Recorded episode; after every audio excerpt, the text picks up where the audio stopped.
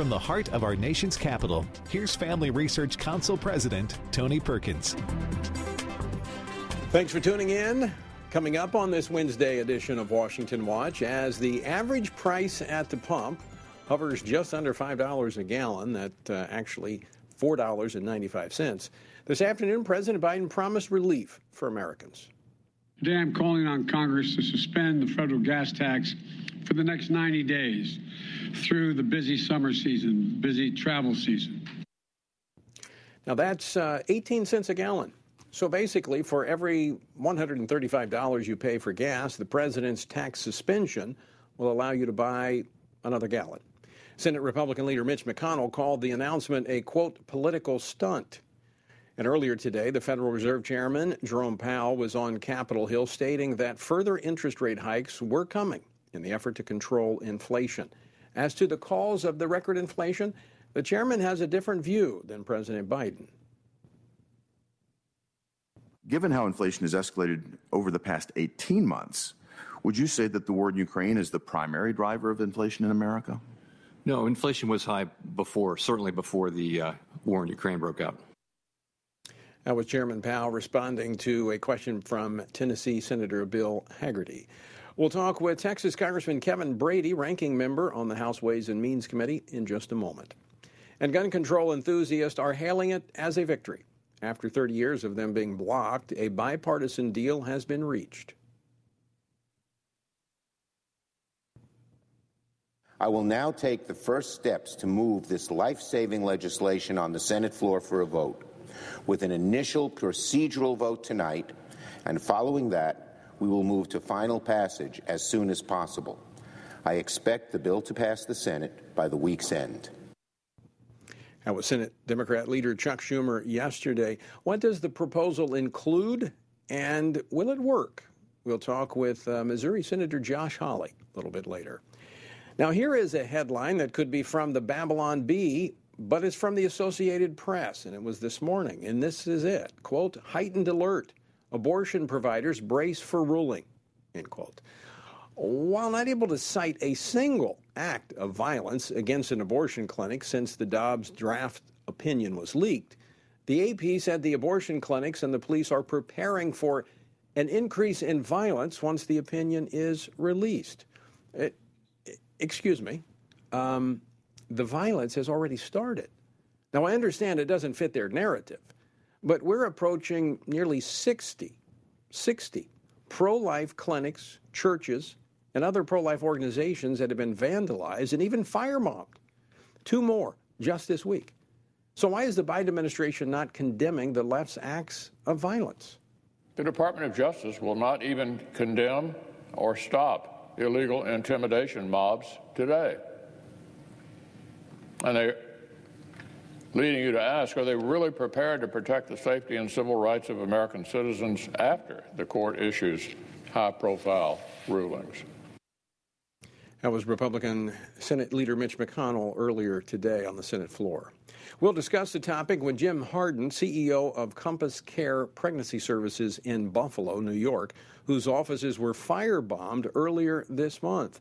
Also, Andy McCarthy, former Assistant U.S. Attorney for the Southern District of New York, will join us to discuss the federal government's weak response to the actual violence that's been taking place. Also, uh, as we mentioned yesterday, major religious liberty case dealing with schools, voucher programs, and religious education coming out of the state of Maine. We're going to be talking about that with First Liberty a little bit later here on Washington Watch. The website, tonyperkins.com. Everything's archived there and lots of resources available for you at tonyperkins.com. Also, Washington Stand, have you visited it yet? That is the website where we have news and commentary from a biblical perspective. WashingtonStand.com. June 30th is the end of FRC's fiscal year. This is when we determine what we'll be able to do in the coming year based upon the support of our partners. Now, as I have said, uh, FRC receives no government money.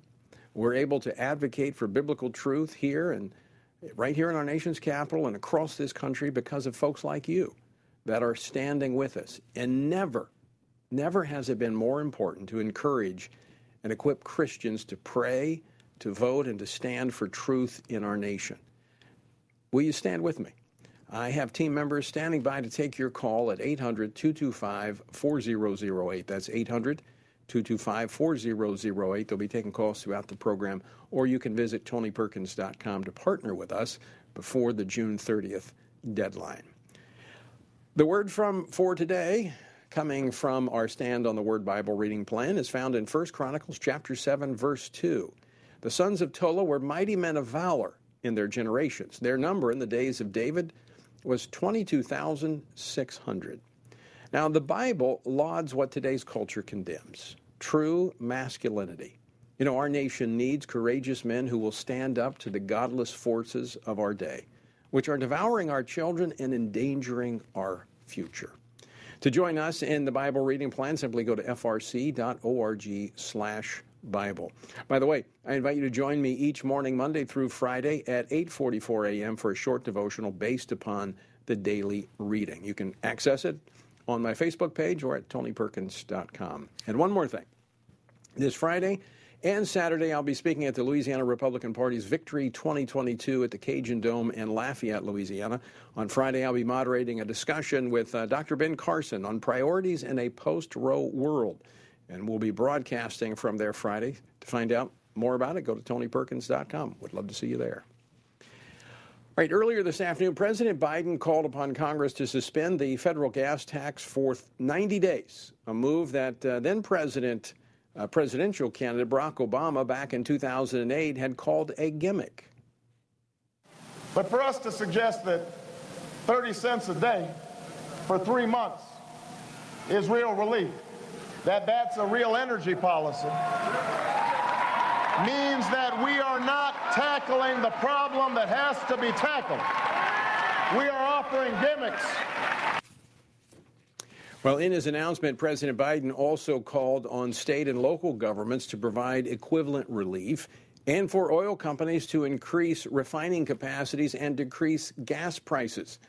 But instead of tackling the problem, i.e., changing his anti energy policies that he put in place day one as president, President Biden again pointed the finger at guess who? I'm doing my part. I want the Congress, the states, and the industry to do their part as well. And let's remember how we got here. Putin invaded Ukraine. And in just a moment, we'll be joined by all right, and we have him now. There's votes taking place in the House, so it's a lot of uh, hustle and bustle. But joining us now, Texas Congressman Kevin Brady. He's the ranking member on the House Ways and Means Committee. He represents the 8th Congressional District of Texas. Congressman, welcome back to the program.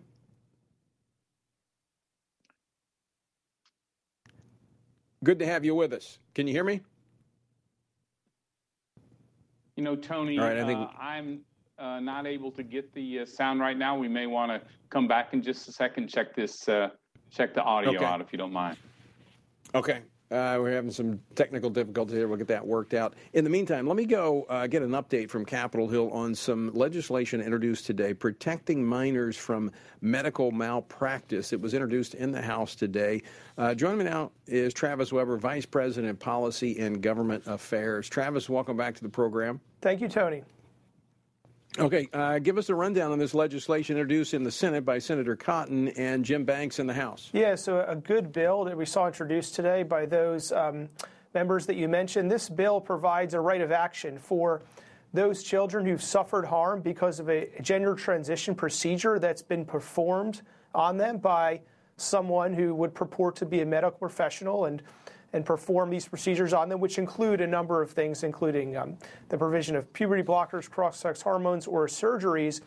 Um, when that child, that child under 18, when they have the procedure performed on them, begins to suffer harm years later, they have the ability to bring legal action against those so-called professionals who have performed this procedure on them. So this is a positive step uh, for vindicating the rights of these victims of this ideology, which we're seeing perpetuated uh, across our nation right now, including those by who claim to have the mantle of the medical establishment. So we're glad that Senator Cotton and Senator uh, and Congressman Jim Banks leading this legislation uh, in the House and Senate companion bills, and uh, we hope that this legislation moves. Well, that is uh, good news and obviously a response to a lot of the problems that have been associated with this. We'll follow up uh, more tomorrow on this legislation. Travis, thanks for, uh, for stopping by and uh, giving us the update on this. Thank you. All right, joining us now, I think we've got the technical issues uh, worked out. Kevin Brady, 8th Congressional District of Texas. Congressman, can you hear me now? I can, Tony. Thank you for being patient. Hey, hey, no problem. I know it's a busy day on Capitol Hill, a lot happening. But before we jump into the president and his uh, gas tax uh, relief, so to speak, um, yesterday history was made when uh, Mayra Flores became the first Mexican born woman sworn into Congress. And you spoke on the floor shortly after she took that oath. Uh, can you comment on that? Yeah, so it, Tony, it was a historic day. And just, uh, you know, I think maybe fitting it was exactly 234 years to the day that America ratified its Constitution. And so it seemed appropriate uh, in order to form a more perfect union. Here we have a Mexico Mexico born woman who came over legally at age six. Uh, her father uh, enthusiastically encouraged her to pursue citizenship. She worked in cotton fields with her parents, is a, is a certified uh, nurse in effect, was on the front lines of COVID and then won first Republican to win that uh, seat in more than 100 years. And I'll tell you, Tony, she is a real inspiration. Four children, married to a Department of Homeland Security, a border control, uh, a border patrol uh, officer, and uh, you know she lives. She's living the American dream, wants to protect it, and give a voice to the voiceless in South Texas. And so I'll tell you, I've seen as you as you have a lot of people get sworn into Congress, but she's special, and yesterday was a very special day. You know, Kevin, that kind of refutes the narrative of the Democrats that somehow Republicans, conservatives are anti immigration. I mean, we welcome people, as you said, that want to be a part of the American dream, not tear it apart. Yeah, and it was it was an emotional day, frankly, because we saw how hard she worked. And, and the truth of the matter is, you know, South Texas is changing. She carried uh, Tony, uh, the biggest, most populous county that Joe Biden won by 13 points. She won that district. She beat a very credible pro life Democrat, or so claimed, that had been in public office. And so, you know, I, I know Democrats are trying to write that off, but I'll tell you, it is game on in that district yeah. because in big part because the border and their insistence on abortion on demand, it's changed in a big way. Yeah. Uh, Kevin, unfortunately, the technical difficulty ate up our time, and we're not going to be able to talk about the president's uh, gas uh, tax yeah. hiatus. So when your pockets are filled up with all that extra change, then we can uh, we can actually come back and talk about it's it. It's a deal, Tony. Thank you. All right, uh, Congressman Kevin Brady of Texas. Well, I should I shouldn't say I'm going to wait until his pockets are filled up with change because I'm not sure we'd ever get him back. 18 cents a gallon when you're paying almost five. Um, president's got to do more. In fact, needs to go back and revisit the Keystone Pipeline and all of the second and third layers of regulations that are keeping oil exploration from going forward. All right, coming up, the highly anticipated Supreme Court decision on the Dobbs case didn't come down yesterday, but another ruling did. A very important ruling on religious freedom. In fact, we're seeing a progress progression of pro-religious liberty cases. We're going to talk about that next here on Washington Watch. Don't miss it.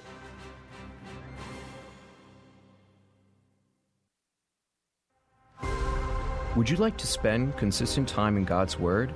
Then join Family Research Council on an exciting journey through the Bible. FRC's two year Bible reading plan helps you to approach daily Bible reading intentionally. You will dive deeper into the nature of God and how His Word speaks into cultural issues of today. All wisdom comes from God, and He has given us the Bible as a way to understand the world. His Word is necessary in our lives, so much so that Christ said, We are to live on every word that comes from the mouth of God. He calls it our daily bread because we need it daily to sustain us and nourish us spiritually, just like food does physically. Start this adventure today with Family Research Council. When you sign up, we'll text you with daily passages and questions that help prepare you for conversations with your friends and family. To begin this journey, visit frc.org/bible.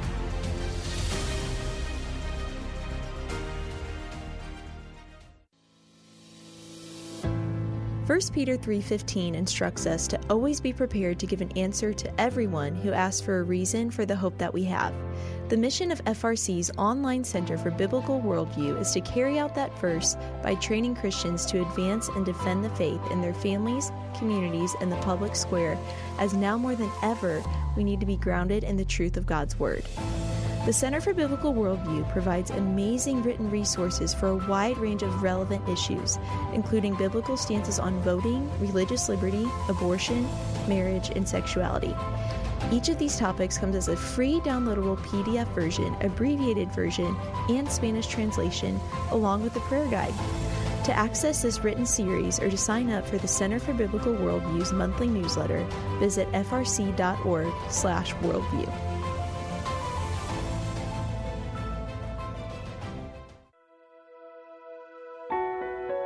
Did you know that from as early as 12 weeks, and certainly by 20 weeks, an unborn child can feel pain? Did you know the issue of pornography is growing among women? Did you know that pornography, sex trafficking, and abortion are all linked and on the rise across the globe? Issues such as pornography, human trafficking, drug legalization, and abortion are all violations of human dignity and have resulted in the devaluation of human life in our culture. Family Research Council stands firm on the principle that every life has value, ought to be respected, and has been designed for a unique purpose. Educate yourself on the harms of pornography, human trafficking, and abortion so that you can offer hope and help. Learn more at frc.org forward slash life.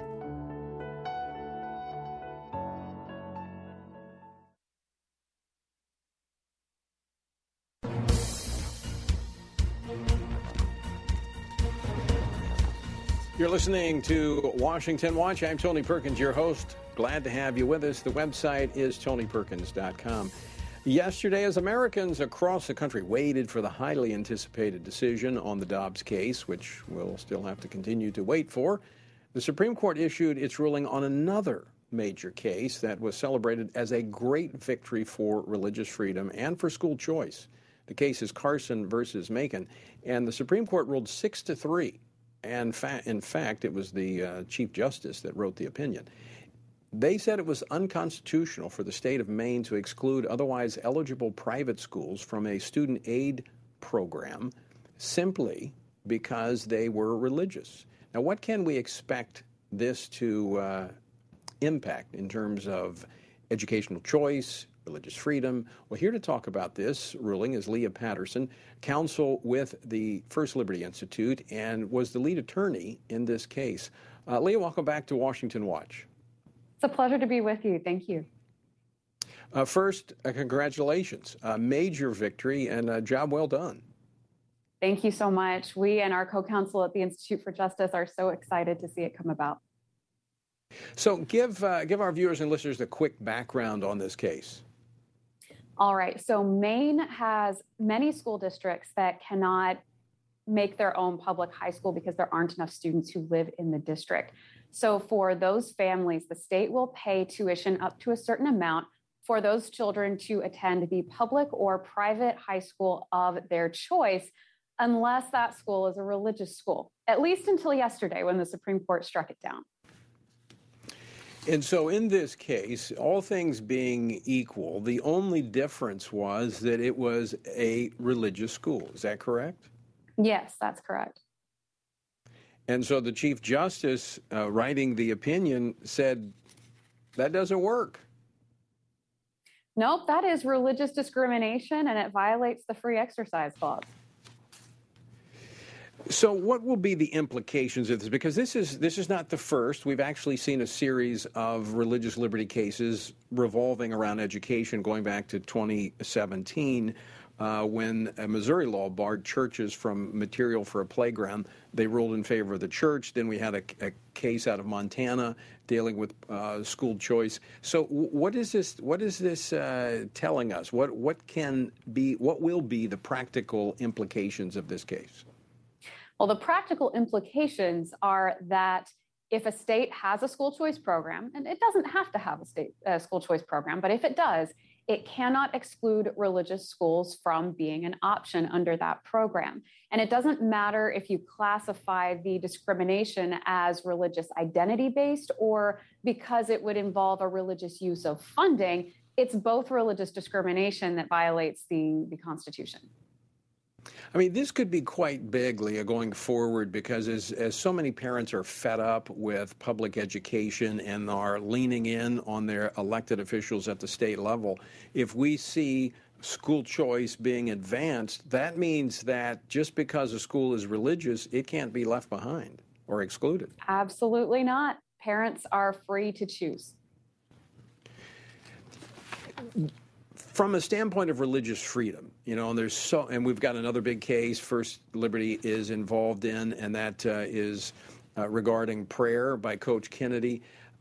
Are we seeing a court that is reestablishing a, a, a better understanding and application of the First Amendment when it comes to the free exercise clause?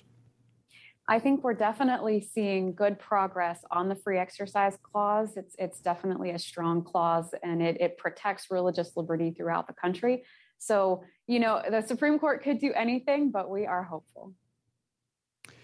Uh, not everybody's happy with this. Uh, we see ACLU and, and uh, the Humanist Association and uh, even the National Education Association uh, concerned about this because this would. Um, this could, quite frankly, break their iron grip that they've had on children across this country in the public school system. Well, while I would not bemoan that in, in any way personally, I, I, think the important point here is that Maine already had a school choice program. This doesn't take any money away from the public schools. There aren't any public high schools for these children to attend. Yeah. Uh, but again, it goes back to the fairness. If they're going to let one institution do it, they can't exclude another just because it has a religious foundation or a religious association. So I think that's right. It, you know, it, it, was interesting in in the um, the opposition to this coming from the court was that they were concerned that this was they were more concerned about the establishment clause as opposed to the free exercise clause. So it looks like we're we're moving back to more of a balance between those two fundamental elements of religious participation or religious exercise in this country. Well, you know, it's important to note here that the Supreme Court already declared almost 20 years ago that allowing religious schools to participate in school choice programs doesn't violate the Establishment Clause. So a state cannot make up an Establishment Clause interest that doesn't exist in order to justify religious discrimination. But in effect, that's what's been happening, and we're seeing the court uh, rectifying that and sending a very clear message when it comes to um, the free exercise of religion. I mean, it's one thing to have a belief, but you got to be able to act on it, and that's really where uh, the rub has been. Uh, in the last few decades. Uh, Lea Patterson, I want to thank you for joining us. And again, congratulations to, to you and First Liberty for uh, another job well done. Thank you so much. It's a pleasure to be with you. Well, folks, it is uh, extremely important that we continue to press these forward. And you know, um, these legal cases would not be there unless there were parents, plaintiffs that were willing to exercise their First Amendment rights. And, and all of these um, legal groups, First Liberty, Liberty Counsel, ADF, um, and there's there's others they wouldn't be able to do what they do to defend the First Amendment if it weren't for citizens willing to stand up. I'm telling you, we got a good court, and a lot of that is due to the last administration and President Trump and the fact that he prioritized these justices and judges on our federal courts, that we now have men and women who respect the Constitution and understand those rights that we were not that we were given, those rights come from God, but they recognized government was to protect them. And that's what that's what this court ruling does. All right, still more court rulings to come. We're going to be tracking that very closely. But coming up next, the Senate voted 64 to 34 last night to put on a fast track a new gun control piece of legislation. We're going to talk about it next with Senator Josh Hawley. Don't go away. Are you a university student? Do you know a university student, specifically one who wants to grow as a Christian leader to positively influence public policy and the culture? Look no further.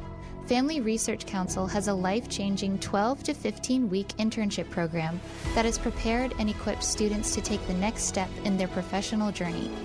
With a speaker series focusing on careers and callings, lectures from prominent conservative leaders, and weekly biblical worldview training, students will grow in personal and professional development. Interns have the opportunity to work in policy, communications, event planning, and more. They will gain real world experience working directly with our experts who will guide them in pursuing careers of influence so that they can make a difference wherever God calls. This paid internship offers fully funded housing in the heart of downtown DC, giving you the chance to experience our nation's capital. Visit frc.org/internships to apply. What is biblical masculinity?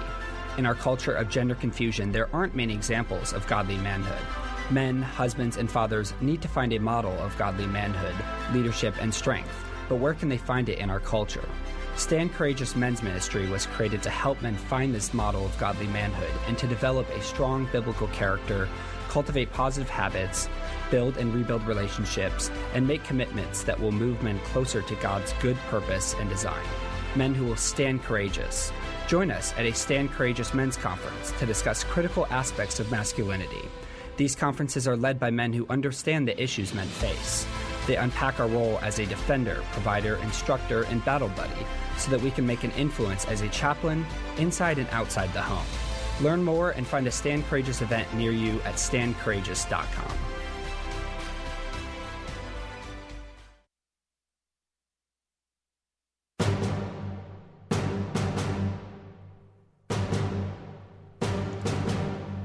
This is Washington Watch. I'm Tony Perkins. Good to have you with us. The website, tonyperkins.com. Yesterday, the U.S. Senate voted 64 to 34 to take up a gun control measure that has been the subject of bipartisan negotiations.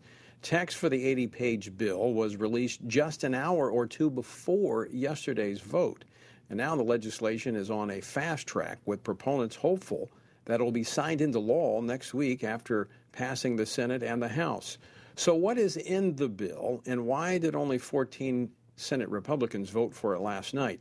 Here to talk about this and more is Senator Josh Hawley of Missouri. He serves on four Senate committees, including Armed Services Committee, the Committee on Homeland Security, and the Ju- Judicial Committee. Senator, welcome back to uh, the program. Tony, thanks for having me. All right, the bill was voted on by uh, I mean, it was, it was voted on with just very little time to to read it. Um, isn't that a problem? yeah, you'd think you'd want to read a bill pretty carefully before you vote on it, particularly one that affects people's fundamental rights. And the Second Amendment is a fundamental right. The United States Supreme Court has said that. It's right there in the U.S. Constitution. And listen, I mean, this is a classic Washington game. This bill was negotiated behind closed doors for weeks on end. Nobody could see what was going on. Nobody knew what was in it. And then about an hour before we voted, it gets dropped in our lap, and we're told, uh, you know, vote it, uh, vote it through, and read it later. And I, Tony, I, I'm never going to do that. But just as bad as what's in the bill. I mean, the bill gives money to states that have these red flag laws where you can have law abiding citizens have their gun rights taken away from them without a showing of a crime, without being convicted of a crime. 19 states already have them. Many of them do not have due process protections, Tony, and they're going to get funding out of this bill. And other states will be paid to set up their own red flag laws. For, so, for that reason alone, I'm, I'm going to be a no. So, Senator, uh, correct me if I'm wrong, but the structure of these red flag laws, now I know they say it requires due process, but the structure of it appears to me that you're guilty until proven innocent.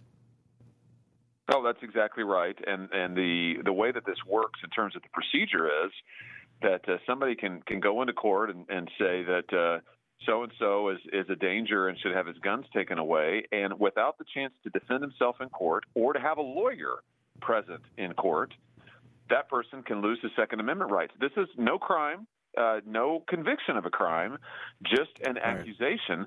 And in some states, Tony, in some states, it doesn't even have to be a law enforcement officer or a mental health professional. who makes the accusation. It can be a former boyfriend, a former girlfriend. It can be a former spouse. Right. It could be anybody, coworker. And uh, this bill would reward and fund all of that.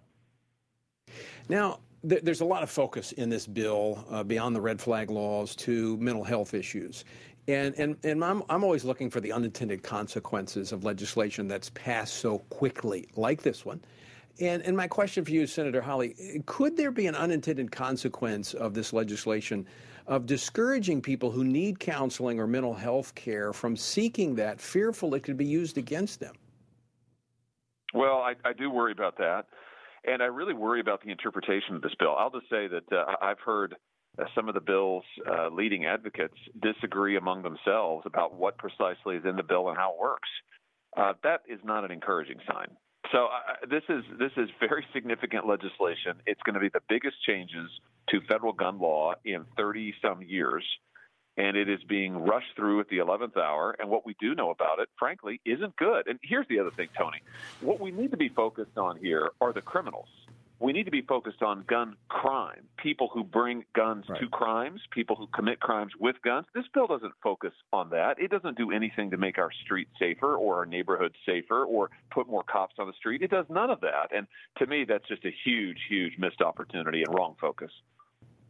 And again, it also brings more of the federal government into the public school system with um, uh, Medicaid and with counseling. And I mean, I, I think that could be problematic. We've, we- we've got enough problems with the federal government in our public schools. This could make it even worse. In fact, uh, I understand that there's language here regarding Hyde Amendment to keep the uh, the schools from doing what they've been doing and promoting abortion. Yeah, I know that Hyde was a big sticking point uh, during the negotiations, Tony. Or at least that's what I'm told. Again, uh, I'm not privy to any of this. We have to read about it in the newspaper. But uh, I- I'm told that Hyde was a, a big sticking point at the end of the negotiations. And I come back to the fact that, you know, even the folks who are supporting this bill disagree among themselves on how it will work and uh, how it will actually operate, what the implications of it will be. So I just, in this environment, when we are in the middle of a national crime wave, you have a bill that does not actually Right. focus on crime, but instead makes changes Right. to fundamental rights. Why are we doing this? You're right. Absolutely. I mean, you're right. We're in the middle of a crime wave. As the former Attorney General for the state of Missouri, you understand the effects of crime. We should be going after lawbreakers, not restricting the rights of uh, law abiding citizens. Senator Josh Hawley, Holly, always great to talk with you. Thanks so much for, uh, for joining us today. Thanks for having me. Well, we'll continue to track this legislation. I, I'm, unfortunately, I think it is going to pass because you've got uh, you've already had uh, a number of Republicans that are on the record. You got a dozen, but it only takes ten. Only have to have 60 votes to pass this in the Senate, and we've already got 10 that have committed solidly to it. I think a couple of them voted to uh, the procedural vote to allow it to move forward. It'll probably get 60, 61 votes in the Senate. And uh, for all the reasons that uh, Senator Hawley pointed out, I think it's bad. I think when you're dealing with a constitutional, fundamental right such as the Second Amendment, it should be the subject of extended debate and analysis. Well, coming up next, talking about violence, pregnancy care centers across the country have been the target of violence from the left. A center in New York was firebombed earlier this month, and uh, state officials are knocking at their door, not to help them and investigate the attack, but rather to harass them. What's going on? We're going to talk about it next here on Washington Watch. Don't go away. What is biblical masculinity? In our culture of gender confusion, there aren't many examples of godly manhood. Men, husbands, and fathers need to find a model of godly manhood, leadership, and strength. But where can they find it in our culture? Stand Courageous Men's Ministry was created to help men find this model of godly manhood and to develop a strong biblical character, cultivate positive habits, build and rebuild relationships, and make commitments that will move men closer to God's good purpose and design. Men who will stand courageous. Join us at a Stand Courageous Men's Conference to discuss critical aspects of masculinity. These conferences are led by men who understand the issues men face. They unpack our role as a defender, provider, instructor, and battle buddy so that we can make an influence as a chaplain inside and outside the home. Learn more and find a Stand Courageous event near you at standcourageous.com.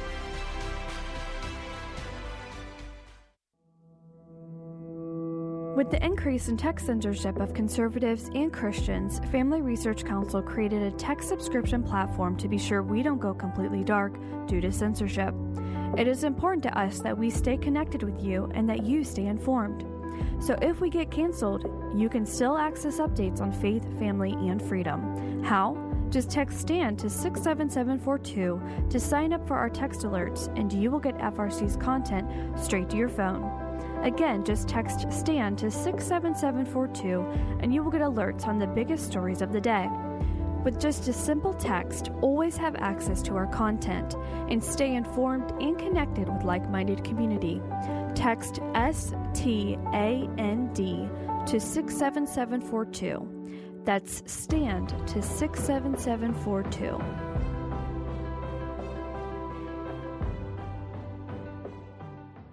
Are you a university student? Do you know a university student, specifically one who wants to grow as a Christian leader to positively influence public policy and the culture? Look no further. Family Research Council has a life changing 12 to 15 week internship program that has prepared and equipped students to take the next step in their professional journey. With a speaker series focusing on careers and callings, lectures from prominent conservative leaders, and weekly biblical worldview training, students will grow in personal and professional development. Interns have the opportunity to work in policy, communications, event planning, and more. They will gain real world experience working directly with our experts who will guide them in pursuing careers of influence so that they can make a difference wherever God calls. This paid internship offers fully funded housing in the heart of downtown DC, giving you the chance to experience our nation's capital.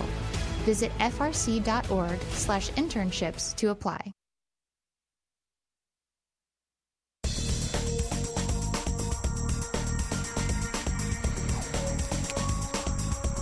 This is Washington Watch. I'm Tony Perkins. Good to have you with us. As I mentioned, June 30th is the end of FRC's fiscal year. This is when we determine what we can do in the coming year based upon the support of our partners. FRC, we receive no government money. We're able to advocate freely for biblical truth here in our nation's capital and all across this country because of folks like you that are standing with us. And uh, it's never been more important to encourage and equip Christians to pray, to vote, and to stand for truth in our nation. So let me ask you will you stand with us? I have team, team members standing by to take your phone call at uh, 1 800 225 4008. That's 225 4008 to partner with us, or you can go to tonyperkins.com as well between now and June the 30th. As I mentioned uh, earlier on Friday, uh, as mentioned earlier, on Friday and Saturday, I'll be speaking at the Louisiana Republican Party's Victory 22, 2022 at the Cajun Dome in Lafayette. I'll be uh, moderating a discussion with Dr. Uh, ben Carson on the priorities of a post, post-Roe world. To find out more about that, go to tonyperkins.com. About two weeks ago, the Buffalo, New York office of Compass Care Pregnancy Services was firebombed by pro abortion activists who also spray painted, quote, Jane was here on the side of the building. So far, those responsible have not been brought to justice. But what's worse is that Compass Care is now being investigated by the state of New York. For what? Well, for not providing abortions. Joining me now to talk about this is Jim Harden. He's the CEO of Compass Care Pregnancy Services outside of Buffalo. Jim, welcome to Washington Watch. Tony, it's an honor to be with you today. Thanks for having me. So, so Jim, give us a quick recount of the June 7th attack and what has happened since. Yeah, so on uh, the morning of June 7th, Tuesday morning, um, smoke and fire was emanating from the facility. Police and fire rescue responded and uh, found that the glass was broken in the facility and fires were lit. And uh, um, on the side, as you mentioned, on the side of the building was scrawled the signature of uh, Jane's Revenge, saying Jane was here. Jane's Revenge, of course, being the pro abortion terrorist group with multiple cells, which they claim to have in all 50 states. Uh, this is a crime wave. We're right in the middle of it, and we've been the we've received the brunt of their attacks so far. And they've they've actually said that they're going to uh, to do more of this kind of attack uh, and and worse in the coming days, including a night of rage uh, when Roe is reversed. So, uh, and Jim, the state of New York has been helping you out. the state of New York, um, well, no. what, what Kathy Hochul did, Kathy Hochul is the New York State governor, and she essentially gave $10 million to private practice abortionists to increase their security, despite the fact that they have no threats. Uh, they're not the ones whose facilities are burning. Um, and, to, add, to add insult to injury, she signed a bill investigating pro life pregnancy centers while calling us, now get this, Neanderthals. She she called us Neanderthals. I mean, this, I, let I me, said let this me, when, Go ahead. I'm going to play that clip so people will know what you're you're saying. I've got a clip of her actually pledging this money to these abortion clinics. Play clip number 12, please. We also know we have to protect these centers. So we allocated $10 million in grants for reproductive health care centers because we've already seen the threats of anti abortion violence. And the climate out there is just getting more extreme every single day. Um, I, I, guess I missed the attacks on the abortion clinics. It's only the uh, crisis pregnancy centers and the churches and the pro life organizations that have been ta- attacked. Now we're almost up to 60 of them. But you, at your entity, your care pregnancy center, you can't have access to these $10 million? No. Uh, it, it's specifically geared towards abortion clinics. And uh, we, of course, don't provide or refer for abortion because of what we believe. Uh, and we're being attacked for what we believe. We believe that um, abortion represents a fundamental misunderstanding about what it means to be human under God. We believe that all people are made in the image of God and therefore deserving of blessing and protection from the womb to the tomb without partiality. And, uh, and the government's job is to protect all citizens, uh, not just the ones that agree with them, including the preborn ones, which is why Roe versus Wade, the reversal of Roe versus Wade is so important because the, the, the ruling said in 1973, the word person does not apply to the unborn.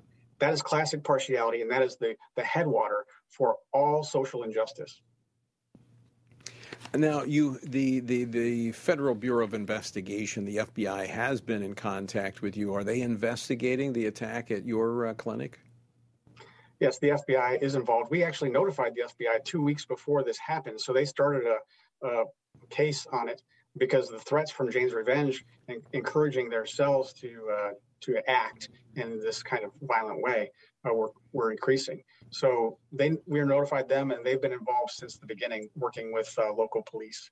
But uh, to date, we're not aware of any um, state or federal uh, law enforcement that's actually uh, adding resources to protect pro-life organizations and people. I'm um, my family had to relocate due to threats of intimidation, and so you know that that's that's so, discon- so Jim, the threats continued after the attack on your facility. Actually, the threats increased. Um, can I read to you what they're saying? Really quickly. Uh, yeah, it's it's a family channel, but uh, you can read. The, I know how the, how vicious the left is, so clean up the language. Yes. But yes, go ahead. Yes, you've seen us in Buffalo, New York. Through attacking, we find joy, um, and they promise to take increasingly drastic measures. Uh, they may not, may not come in the form of something so easily cleaned up as fire and graffiti, saying it's open season on pregnancy centers. Um, but we're not going to stop. This is God's call in our lives. Um, we're our our job is to be afraid of God and nothing else. And so we fear Him, and He's asked us to do this work and we're going to keep doing it. Well, and uh, we've got folks across the country praying for you and for other care pregnancy centers that are doing this work. That, quite frankly, Jim, it's because, in large part, because of men and women like you that we're at this moment where we're about to see Roe and Casey overturned because these 2,500, 3,000 clinics that dot the landscape of America ministering to women and men uh, has made a difference in changing hearts and minds. So uh, thank you for joining us today, and uh, we're, we're going to continue to track this and encourage.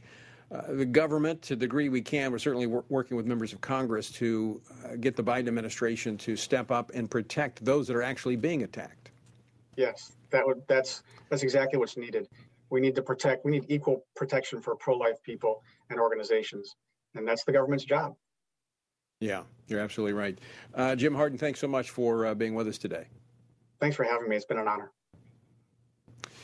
And uh, joining us now by phone, Andy McCarthy, former Assistant U.S. Attorney for the Southern District of New York, uh, to discuss the federal government's weak response to the actual violence that's taking place. Uh, Andy, welcome back to the program. Tony, it's my pleasure. Thanks for having me. So um, I don't know if you caught that whole interview with Jim or I not, but the, the state of New York actually now uh, he didn't go into great detail, but they're investigating him because they passed a Hochul passed a law saying you're not a real clinic unless you're doing abortions. And so instead of protecting him and investigating the people that firebombed his clinic, they're harassing him. Yeah, well, I think if people don't have resort to the federal courts in these uh, blue states where uh, abortion is going to be protected more than uh, the rights of people who complain about abortion, uh, then sadly those people are not going to get satisfaction, at least under this current regime. I wish I had better news for you than that. I'm just trying to be real about it. Well, I think the data bears that out. I mean, as we're looking at the the, I think um, I haven't tabulated the exact percentage, uh, but the vast majority of these attacks, the 60 plus that have, uh, or nearly 60 that have taken place, have been in blue states because state and local officials are not enforcing uh, the law. So that brings me, Andy, to you got to get to the federal courts. Well, you, you, you got to have federal officials that are willing to investigate. And so far, the Biden administration has been very slow to uh, even call out this violence as being over the top and unacceptable. Oh, I, I couldn't agree with you more. I think they've not only been slow, we've had uh, seven weeks, I think, now that we've been calling for the enforcement of a very straightforward law that says you can't protest outside the homes of Supreme Court justices. And the Biden administration not only won't enforce the law, they're basically conning people uh, with this line that uh, as long as people stay on the right side of you know the violence line, uh, that uh, those people are those protesters are immune because they're engaging in First Amendment protected activity. As as you're pointing out, Tony, they are obviously not staying on the right side of the violence divide. Uh, if we look at it as an overall matter, but even with respect to the Supreme Court justices, violence is not our line with respect to court proceedings. Uh, you're not allowed to try to influence judges. The judges are not right. a, uh, you know, the judiciary is not a political body. Uh, we're not supposed to be subjecting them to political pressure. They're supposed to decide cases uh, according to what the rule of law says. So, you know, they won't even enforce that law for the protection of high level government officials. Um, so obviously, they're not tripping over themselves to protect ordinary people. So, uh, how do we make the government do its job? I mean, how do you make the Biden administration actually enforce the law? Is there a, is there a check and balance? Is there a way to do that? Well, I think there's no quick fix. Unfortunately, the uh, you can file uh, federal civil rights claims, which would then have to make their way uh, through the courts. That's a difficult uh, to hoe.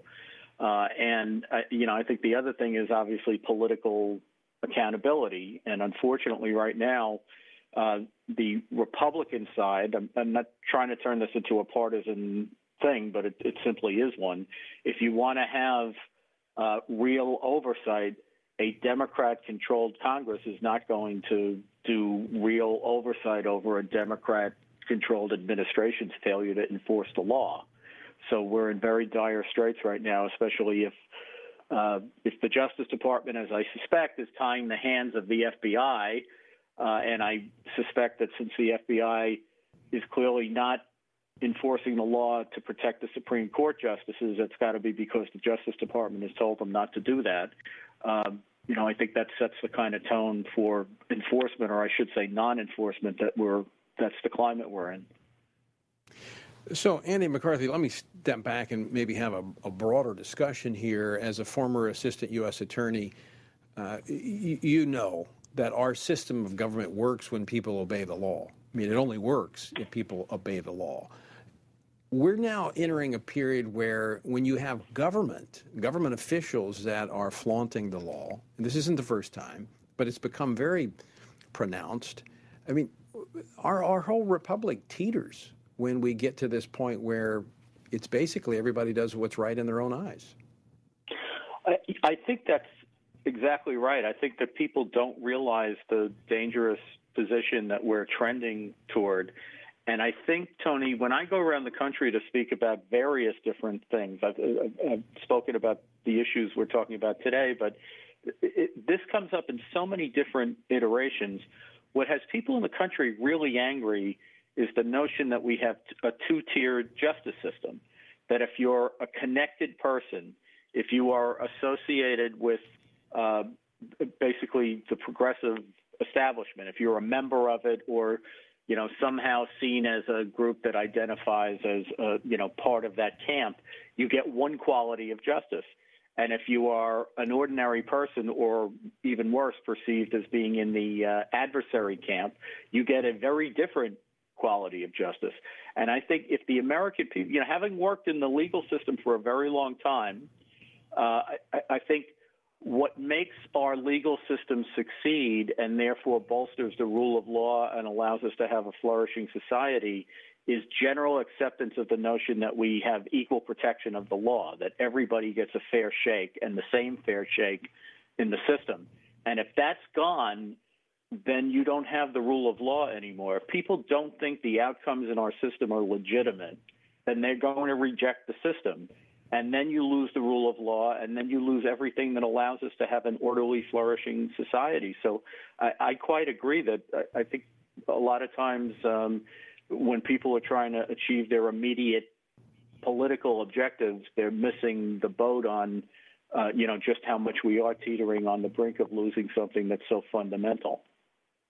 Yeah, and and again, not um, that this was the first time, but it's been happening, and, and I've I've spoken out in uh, very strongly against against what happened January the 6th, but I think that was a byproduct of this. When people are frustrated and they feel like there is a two tiered system, that they feel like the system doesn't work, they do irrational things.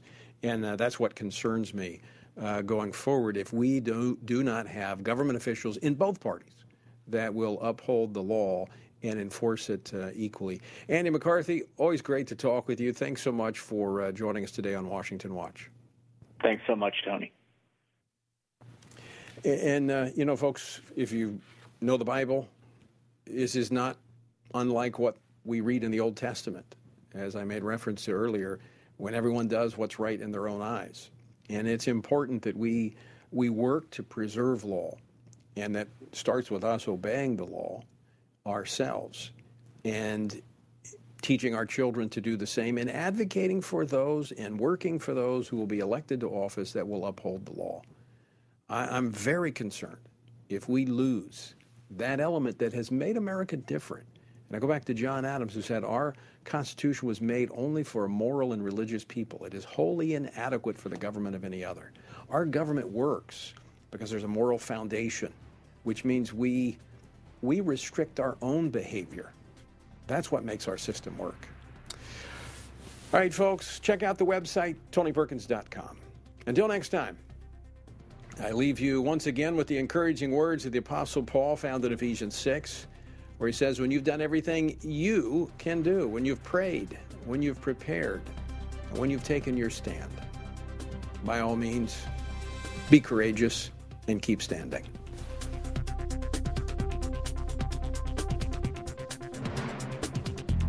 Washington Watch with Tony Perkins is brought to you by Family Research Council and is entirely listener supported. Portions of the show discussing candidates are brought to you by Family Research Council Action.